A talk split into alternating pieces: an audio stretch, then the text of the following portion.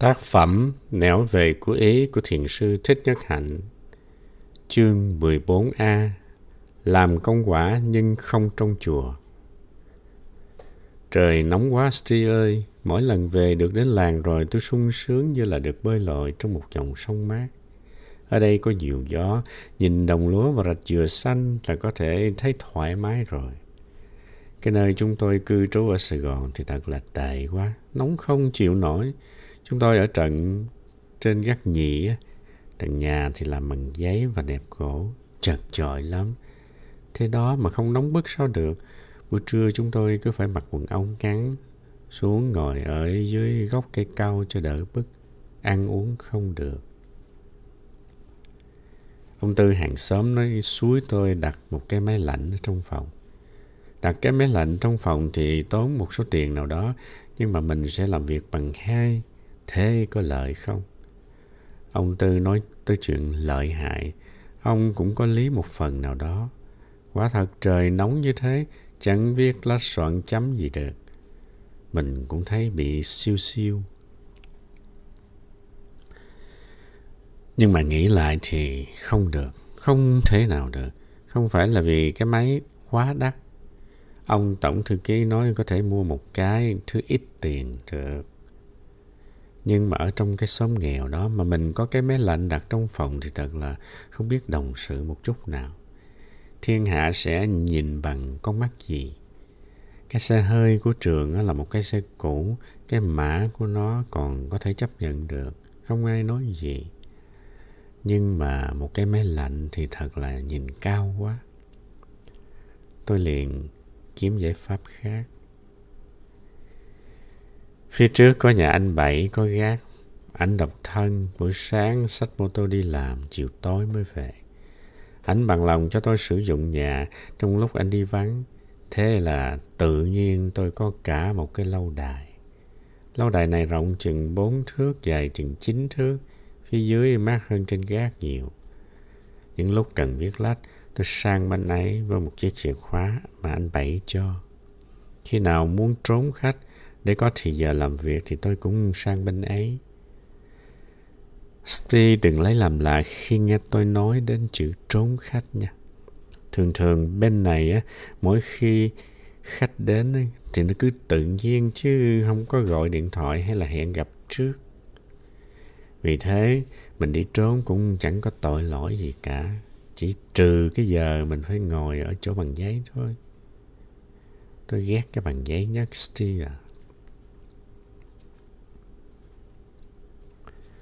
Chúng tôi cũng phát giác ra được một cửa hàng bán chè đỗ xanh và chè bông cau nấu theo kiểu miền Trung. Tôi thì tôi thích hai thứ chè ấy lắm. Chè là gì ấy nhỉ?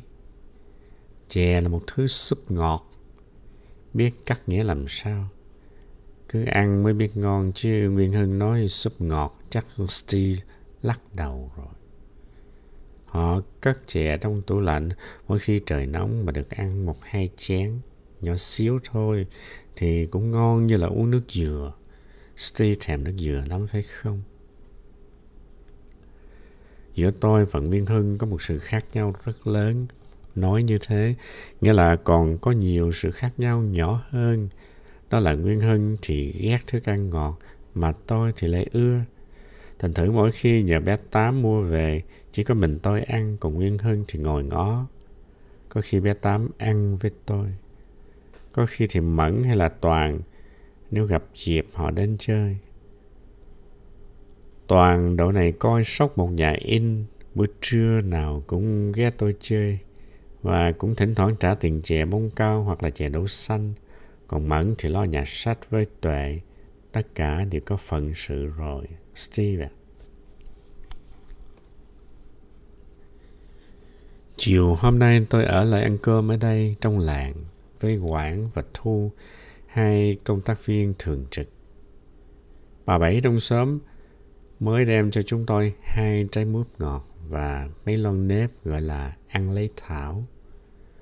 Quảng và Thu ở đây được các bà chấp nhận với là con cháu. Hai trái mướp đắng nấu canh chắc ngọt lắm. Ngọt như là tình người dân quê đối với cái gì mà họ đã chấp nhận vậy.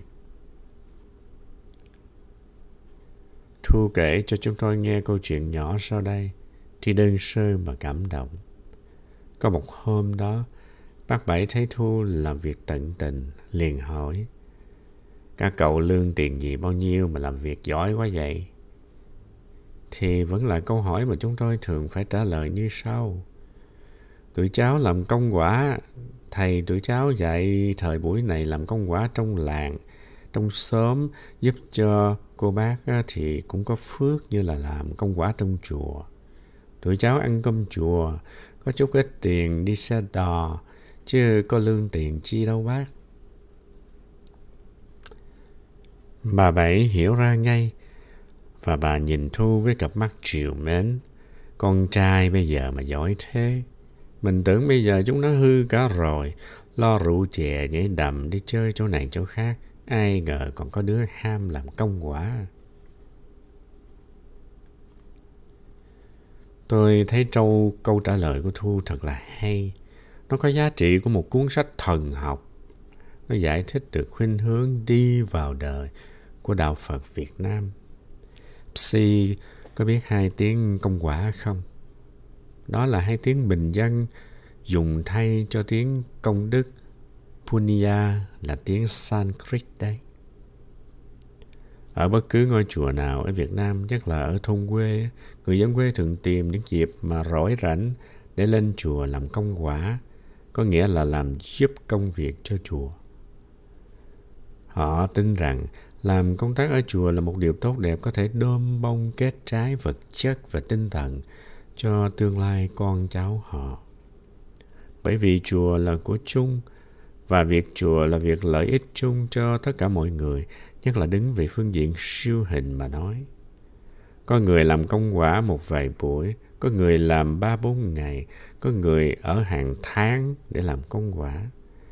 Và có người tình nguyện ở trọn đời như các già hay mấy bà vải chẳng hạn. Họ ít học, họ không tu huệ mà là tu phước, nói theo danh từ Phật học thường dùng ở trong giới bình dân.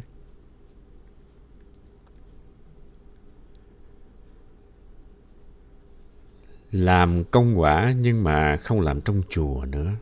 Làm công quả nhưng làm ở trong làng, trong xóm, Thu còn nói thêm thế này nữa chứ. Bây giờ người ta khổ nhiều quá, Phật cũng không ngồi mãi trong chùa. Phật cũng đi ra ngoài xóm, ngoài làng rồi. Tôi cũng ngạc nhiên không biết tại sao mà Thu nó nói được nhiều câu hay quá vậy. Phật không ngồi trong chùa nữa. Thật ra thì tại ta đặt Phật trong chùa để mà thờ chứ Phật đâu có muốn ngồi trong đó để hưởng sôi chuối và hương hoa quả của thiên hạ. Những ông Phật như là Phật Dược Sư, Phật Quán Âm làm sao mà ngồi nhà được? Phật Dược Sư ngồi hoài trong chùa thì ai đi chữa bệnh cho thiên hạ đấy? Thân bệnh và tâm bệnh á. Phật Quán Âm tức là Quán Thế Âm thì chắc là phải đi hoài. Bởi vì quán thế âm có nghĩa là lắng nghe tiếng kêu đau thương của cuộc đời mà tìm tới. Kinh Pháp Hoa đã chẳng định nghĩa như thế sao? Vậy thì mấy người học trò của mấy ông Phật không lý cứ ở lì trong chùa khi mà các bậc thầy của mình có mặt trong những nơi có khổ đau của cuộc đời sao? Như thế không phải là học trò của mấy ông Phật, mà chỉ làm nô lệ với những pho tượng thu, nó nói chí lý lắm chúng tôi chẳng cần những nhà thần học lớn, mà chúng tôi vẫn đang thực hiện được cách mệnh giáo lý. Những người trẻ tuổi như thu sẽ dẫn đầu những trào lưu tư tưởng phật học đấy. Nghe không hả steve? Thân yêu. Ở Việt Nam tôn giáo còn lại như những tập đoàn xã hội vững mạnh hơn hết bởi vì không khí chính trị và chiến tranh đã làm tan rã phần lớn những thực tại xã hội khác. Với lại, loạn lạc lâu quá khiến cho thiên hạ mất lòng tin ở mọi chương trình, ở mọi hứa hẹn rồi. Nhiều chính trị gia thiếu chân đứng muốn nương vào các thế lực tôn giáo để làm chính trị nghĩa là để mong nắm được quyền hành. Nhưng có ít chính trị gia biết được thực chất của tiềm lực tôn giáo, cho nên chỉ có người muốn lợi dụng mà ít có người muốn bồi đắp. Ít có người thấy được vai trò mà tôn giáo có thể thực hiện trong giai đoạn lịch sử này, kể cả trong giới những người lãnh đạo tôn giáo. Chúng tôi đang trông cậy vào những lớp người trẻ tuổi có óc tiến bộ, dù là những người này không có chức vị lãnh đạo, tôn giáo cũng vậy. Đều bảo thủ, có nhiều tư kiến và nhiều lúc bị xem như là trở lực của sự tiến bộ. Tuy nhiên, nhờ những phần tử tiến bộ giác ngộ hoạt động và tranh đấu không ngừng, cũng nhờ những tiếng gọi cảnh cáo của thế lực đang lên, cho nên các vị lãnh đạo đã có bình tĩnh lên đôi chút và đã thúc đẩy cho những con rùa bò thêm một quãng đường. Tôi muốn nói những hoạt động của giới trí thức cần gia tăng gấp bội để có thể thay những con rùa bằng những con ngựa. Steve à, đừng có nghe báo chí nói rằng Phật giáo và Công giáo ở Việt Nam chống nhau. Họ nói đùa đấy. Những người mê ngủ trong Phật giáo với Công giáo ấy à. Họ giống nhau như đúc. Họ hành động và suy tư giống nhau như đúc. ấy.